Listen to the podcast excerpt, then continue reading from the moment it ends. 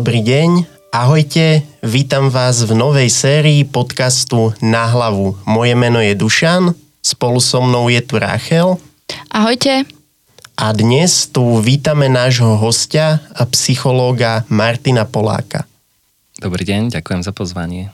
V tejto prvej časti sa s našim hosťom budeme rozprávať o strachu, o fóbiách, o ich rôznych druhoch, o rozšíreniach, o tom, aké typy fóbií poznáme, ale napríklad aj o tom, ako je možné tieto fóbie liečiť. A Martin Polák sa okrem iného venuje aj tzv.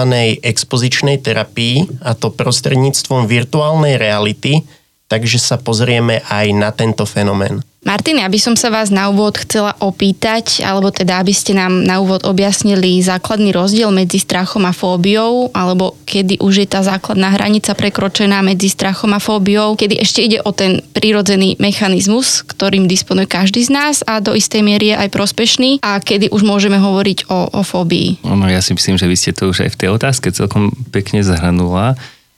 Naozaj, keby som sa vás spýtal, či ste nikdy v živote neprežívali strach, tak som si istý, že by ste mi povedali, že tomu tak nie je, že ste ten strach prežívali.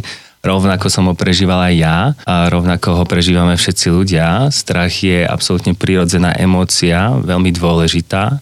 Z evolučného hľadiska je jedna z najstarších emócií, a má veľmi významnú funkciu v našom živote. Chráni nás, umožňuje nám reagovať na nebezpečenstvo, ak je však strach eh, dlhodobo prítomný, nadmerný a výrazným spôsobom znižuje kvalitu života, neodovznieva spontánne, prirodzene, ale práve naopak zotrváva, a hlavne, ak sa strach vyskytuje v situáciách, ktoré sami o sebe nie sú nebezpečné, tak už môžeme začať hovoriť o reakcii fobickej. Čiže tu by som videl asi ten hlavný rozdiel medzi strachom ako prirodzenou emóciou, ako ste to povedali, adaptívnou emóciou, emóciou, ktorá má svoj veľký význam a už uh, reakciou fobickou, čiže nejak, nejakým nadmerným strachom. My ten strach vieme, nadmerný strach tiež veľmi jednoducho, rýchlo identifikovať na telesnej úrovni, napríklad zovretím v hrdle alebo nejakým pocitom vratkých nôh, nejakou nevoľnosťou, pocitmi na odpadnutie. Rovnako vieme strach identifikovať v myš, myšlienkach, v myslení a v správaní tiež. Tréma je rovnako istým spôsobom strach? Áno, povedal by som, že mm-hmm. je to mhm. forma strachu, je, ide o aktiváciu sympatického nervového systému, čiže určitý stav nábudenia, ktorý ale ešte nedosahuje nejakú patologickú hranicu. Pri fóbii už je prekročená tá hranica, kedy človek nedokáže napríklad tie svoje pocity ovládať a je teda možno vhodné navštíviť terapeuta. Alebo sa mýlim, je možné, že človek dokáže čeliť fóbii sám, zvládnuť ju? Je to možné, ten e, výskum hovorí a potvrdzuje, že tzv. svojpomocné alebo self-help e, protokoly, manuály a sú veľmi efektívnym spôsobom, ako bojovať možno bez pomoci odborníka na duševné zdravie s vlastným nádmerným strachom. Tieto self-help programy veľmi často vychádzajú z technik kognitívno-behaviorálnej terapie, zameriavajú sa na komplexnú modifikáciu alebo zmenu životného štýlu, zameriavajú sa na prácu s vlastným myslením, kde sa jednotlivci učia realistickejšie vyhodnocovať nebezpečenstvo, ktoré im hrozí, možno trošku produktívnejšie sa správať v obávaných situáciách. Rovnako e, motivujú e, k návšteve podporných skupín, ktoré sa veľmi často môžu odohrávať aj v online priestore, ale samozrejme aj, aj v tom reálnom svete, pretože je to spôsob, ako sa možno napojiť na, alebo prepojiť s ľuďmi, ktorí majú podobnú skúsenosť. A čo je veľmi zaujímavé, ten výskum z najnovších rokov, hlavne z oblasti e, krajín škandinávskych, krajín Spojených štátov amerických, Kanady, Austrálie, a ukazuje, že existujú veľmi efektívne, svojpomocné online alebo internetové intervencie. Tiež e, vo väčšine prípadov sa jedná o kognitívno-behaviorálnu terapiu administrovanú cez internet, ale je zaujímavé vidieť, že už aj ostatné psychoterapeutické smery sa napájajú na tento trend, kde rozlišujeme medzi terapeutom vedenou internetovou intervenciou a svojpomocnou intervenciou. Tieto intervencie odzrkadľujú klasický face-to-face terapeutický prístup, akurát nie je potrebný priamy kontakt s odborníkom na duševné zdravie. Netreba si ich zamieňať s nejakým Skypeom alebo s nejakou psychoterapiou prostredníctvom četovej aplikácie. Jedná sa vyslovene o špeciálne naprogramované terapeutické moduly, ktoré jednotlivcov trpiacich napríklad fóbiami ale kľudne aj inými poruchami, úzkostnými poruchami, depresiou, ktoré ich prevedú modul za modulom, ich problémami a vykazujú rovnakú efektivitu ako klasická face-to-face psychoterapia. Veľkou výhodou týchto internetových programov, internetových intervencií je, že odpadáva nutnosť do cestovania, pretože sa môžete nalogovať z pohodlia domova do týchto programov a rovnako e, sa šetria náklady, ktoré sú spojené s liečbou, s terapiou a taktiež sa výrazným spôsobom redukuje stigma, ktorá ešte stále, a to nielen na Slovensku, spojená s vyhľadaním odbornej pomoci v kontexte duševného zdravia. A zaznel výraz kognitívno-behaviorálna terapia.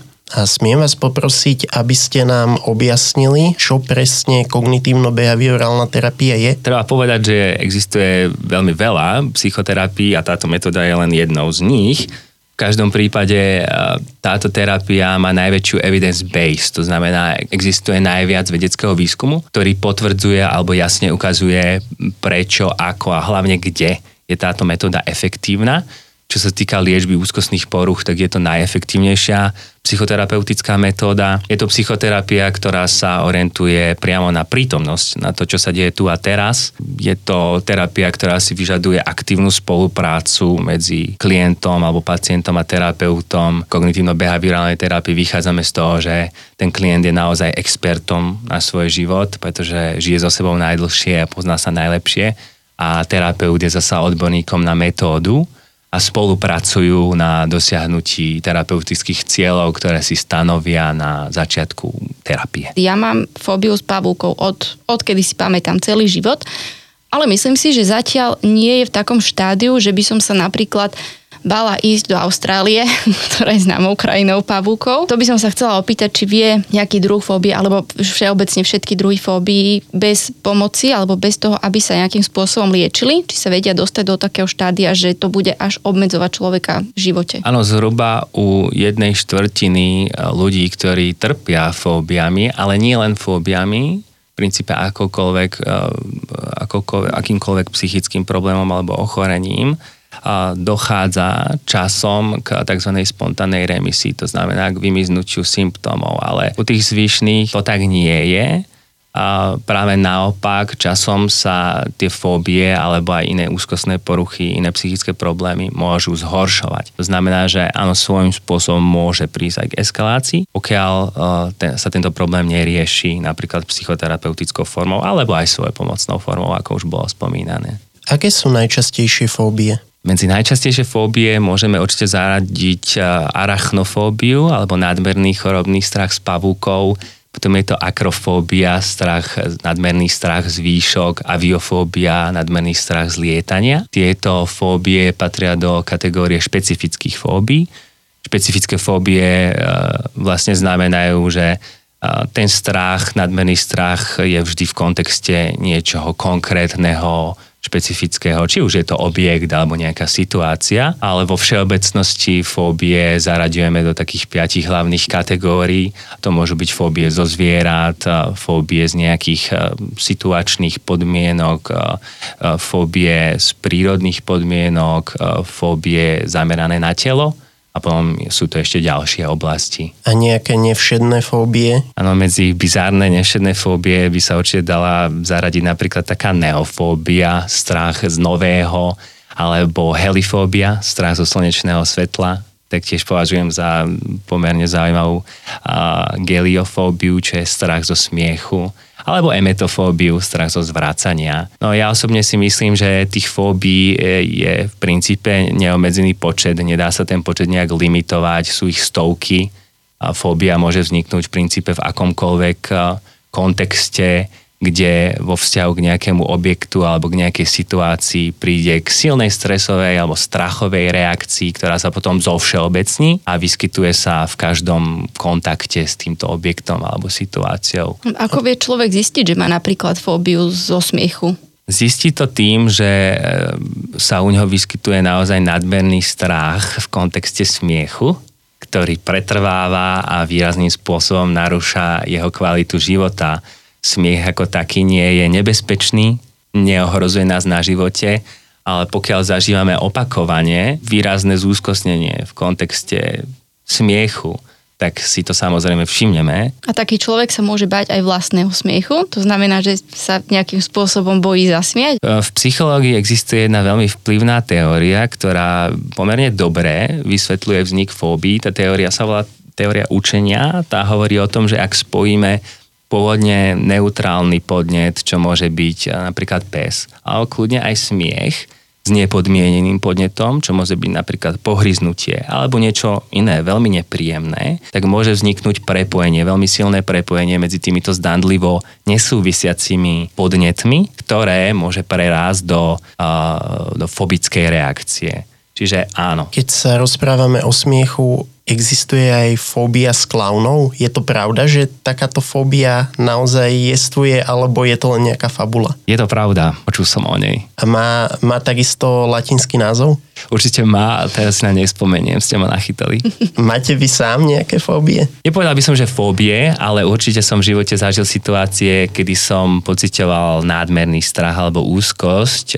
Spomínam si na obdobie mojho štúdia psychológie, ešte bakalárskeho štúdia, kedy som počas bakalárskeho štúdia na univerzite v Trnave mal možnosť odísť do Nemecka kde som e, študoval na univerzite v Mníchove a popri prednáškach, ktoré sme tam mali. A sme mali samozrejme aj semináre, kde sme sa vyjadrovali k rôznym témam a ja si teda živo spomínam, že som prežíval výraznú úzkosť, keď som mal formulovať svoje názory v cudzom jazyku, v nemeckom jazyku, ktorý som vtedy neovládal tak dobre ako slovenský. A veľmi mi pomohlo sústrediť sa na danú úlohu, neprestať komunikovať, čo neskôr viedlo k tomu, že som si ten jazyk osvojil, osvojoval stále lepšie a lepšie a potom počas magisterského štúdia, a neskôr aj doktorandského na univerzite v Gráci som už vyslovene si vychutnával konverzáciu v nemeckom jazyku. Aj dnes, keď počujem napríklad na Slovensku nemecký jazyk, tak sa veľmi rád pripojím, pokiaľ to situácia umožní.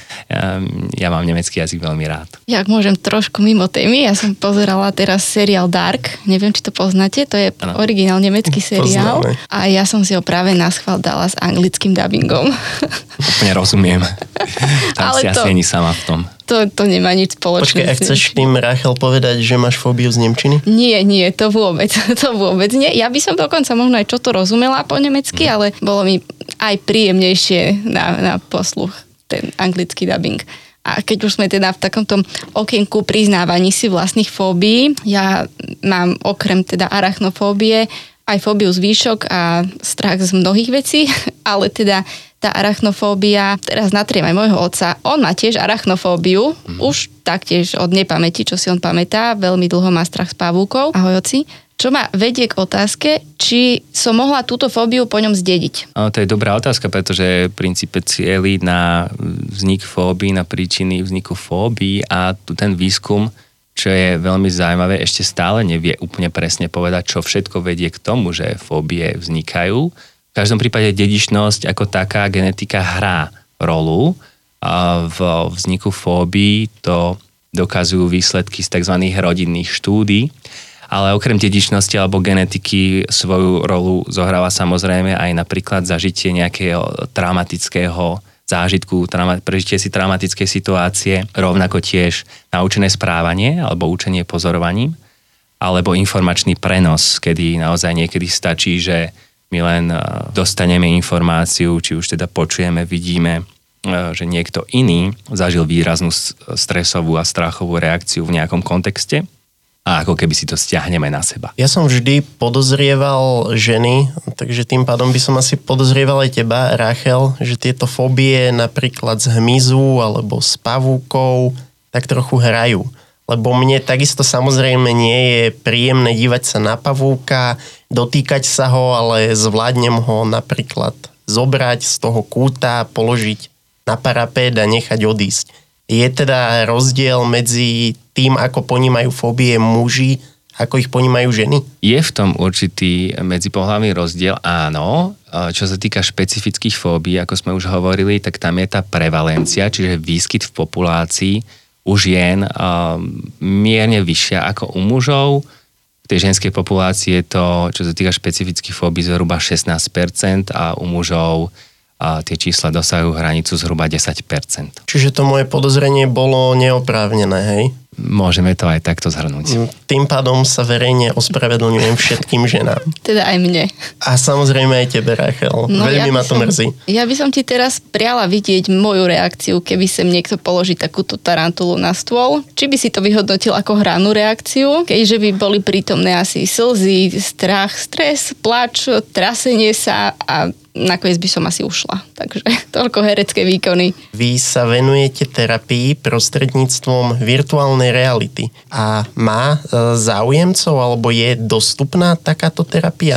Ja by som povedal, že možno keď na chvíľočku odídeme z kontextu psychológie, tak virtuálna realita ako, ako fenomén sa už niekoľko desiatok rokov veľmi úspešne využíva aj okrem iného, aj v medicíne ako takej a poznáme ju z využitia napríklad v liečbe chronickej bolesti, kardiovaskulárnych ochorení, vo fyzioterapii, v rehabilitácii a tak ďalej. To spektrum je naozaj široké. Keď sa ale vrátime naspäť do psychológie aj aplikovanej oblasti psychoterapie a rozprávame sa o liečbe fóbii, tak uh, tu už uh, poznáme virtuálnu realitu alebo jej využitie pod eh, pojmom expozičná terapia vo virtuálnej realite. A táto metóda vychádza z tradičnej expozičnej terapie, ktorá je zase súčasťou už spomínanej kognitívno-behaviorálnej terapie.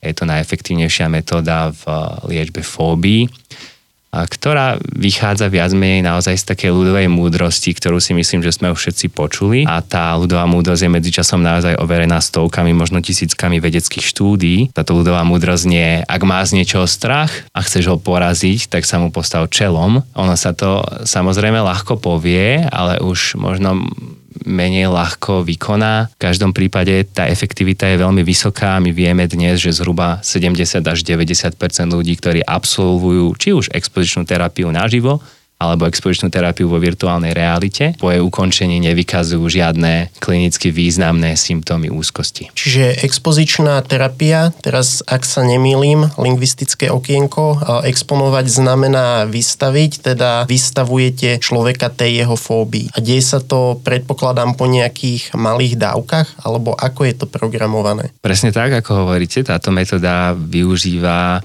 princípy tzv. graduálnej alebo postupnej expozície, kedy sa klienti, pacienti postupne vystavujú stále nepríjemnejším scenárom alebo kontextom.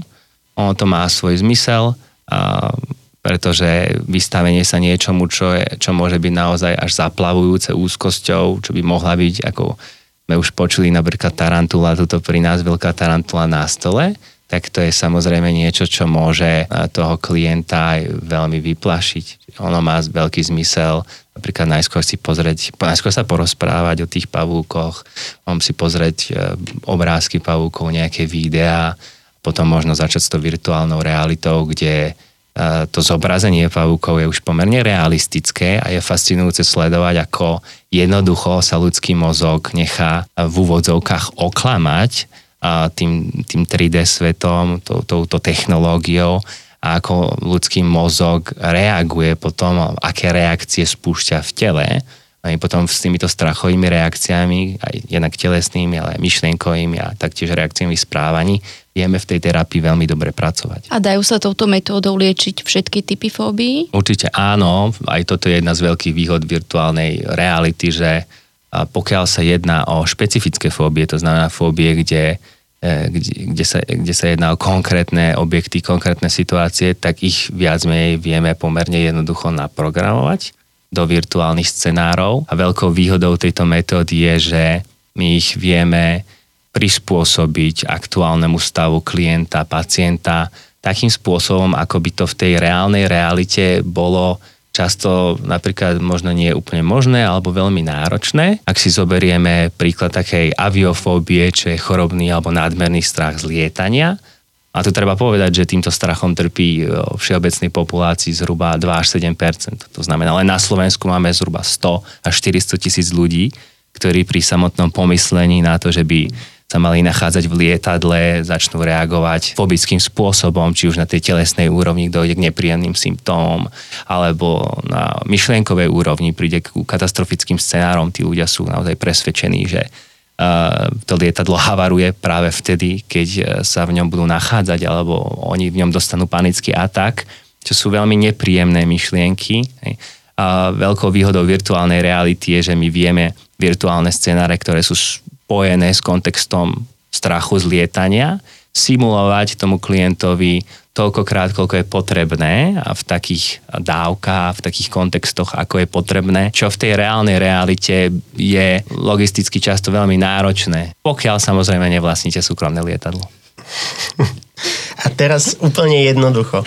Keby som sa ja so svojou klaustrofóbiou, čiže strachom z uzavretých priestorov, rozhodol, že chcem podstúpiť expozičnú terapiu, ako mám postupovať? Na koho sa mám obrátiť a aké mám na Slovensku možnosti? Ak vždy máte možnosť obrátiť sa na relevantné inštitúcie, ako je Slovenská komora psychológov alebo Slovenská psychoterapeutická spoločnosť, kde vás odporúčia na terapeutov, ktorí sú vyškolení na terapiu klaustrofóbie, Najčastejšie by ste asi dostali referencie na kognitívno-behaviorálneho terapeuta a potom je to už na vás, akého terapeuta si vyberiete a naozaj povedať, že tam zohrávajú rolu rôzne, rôzne faktory, keď si človek vyberá terapeuta. Tým pádom sa teda ponúka otázka, či existujú ľudia, ktorí môžu zistiť, že im táto expozičná terapia nevyhovuje. A ak im to nevyhovuje, čo býva problémom? To je samozrejme komplexná otázka, ale určite áno, existujú ľudia, ktorým expozícia ako taká nevyhovuje, pretože táto metóda sama o sebe nie je príjemná. Ono povedzme si na rovinu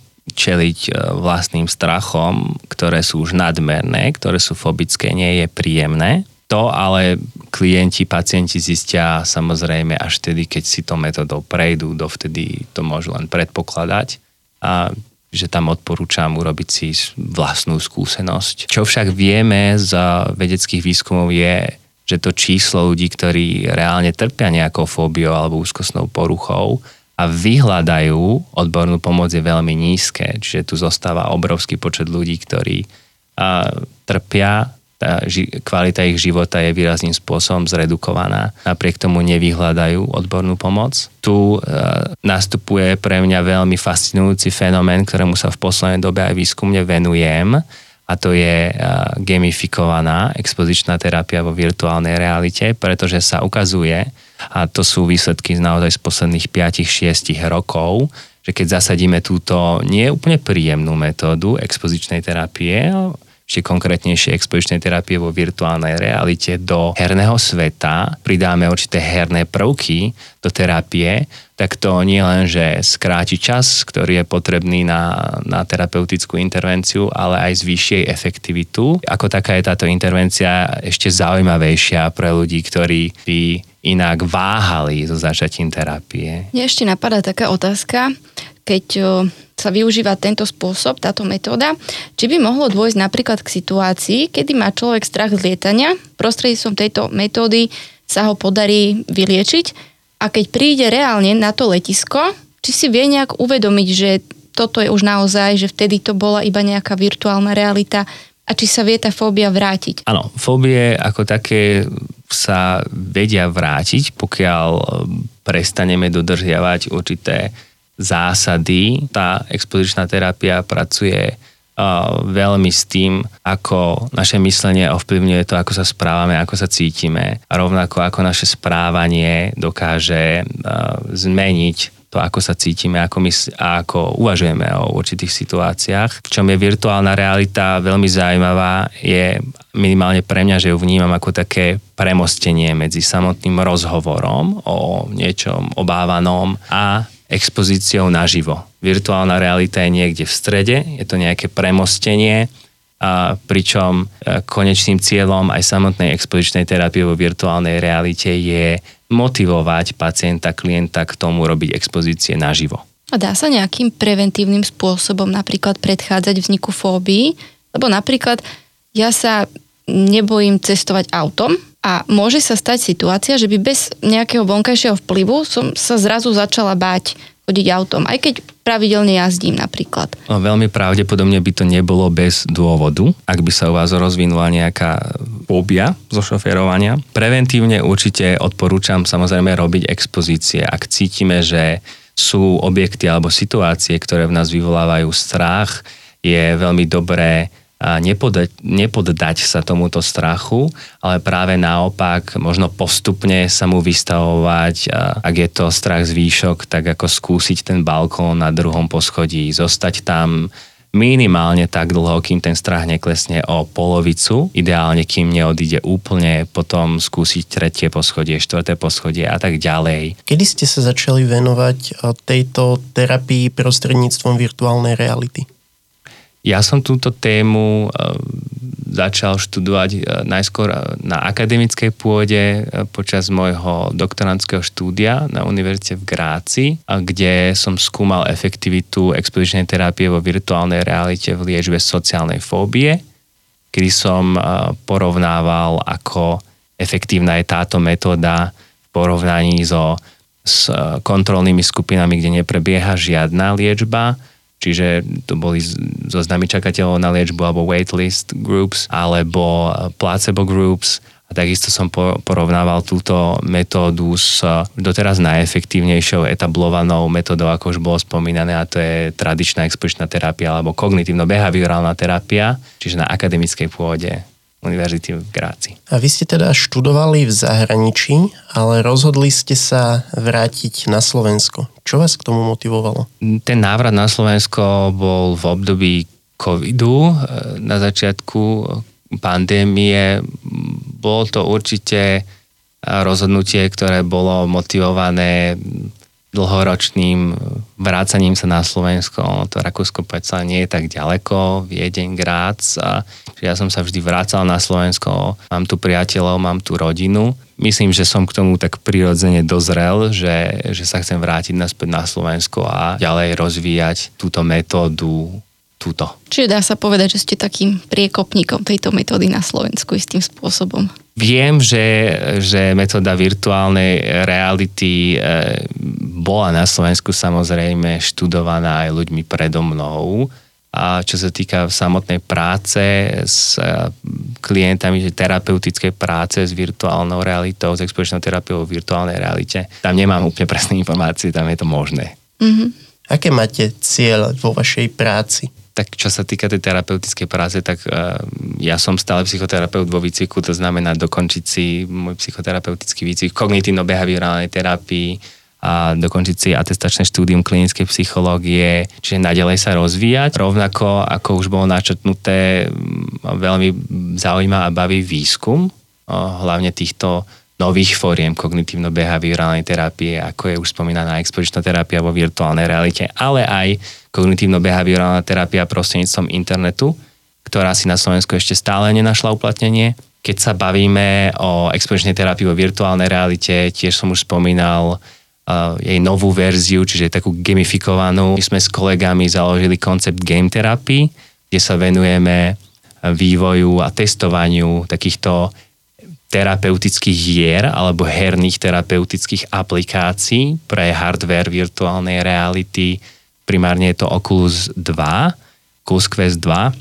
A aktuálne ten náš fokus leží na vývoji terapeutické aplikácie vo virtuálnej realite pre liečbu klaustrofóbie a agorafóbie, čiže toto je ďalší projekt, na ktorom aktuálne pracujem a je to jeden z mojich aktuálnych cieľov. Je možné, že by rozšírenie tejto metódy vedelo nejakým spôsobom na Slovensku pomôcť s nedostatkom psychológov alebo s nedostatkom pomoci napríklad, keďže sa často stretávame s tým, že ľudia sa nevedia dostať k pomoci skrz tie dlhé čakacie doby napríklad a tým sa vlastne zhoršuje ich stav. Ja neviem, možno sa zapojí viac ľudí naraz, tým pádom sa nebude tak dlho čakať na termín. Samotná metóda expozičnej terapie vo virtuálnej realite je metóda, ktorá si vyžaduje sprevádzanie odborníkom, vyškoleným odborníkom. Skôr si myslím, že je to tá druhá forma, nová forma kognitívno-behaviorálnej terapie, čiže cez internet administrovaná kognitívno-behaviorálna terapia, ktorá priamo umožňuje prostredníctvom už spomínaných špeciálne naprogramovaných liečebných programov zapojiť sa z pohodlia domova do terapeutickej aplikácie, ktorá vás krok za krokom, modul za modulom prevedie cez vašu diagnozu, cez vašu fóbiu, úzkostnú poruchu a tak ďalej.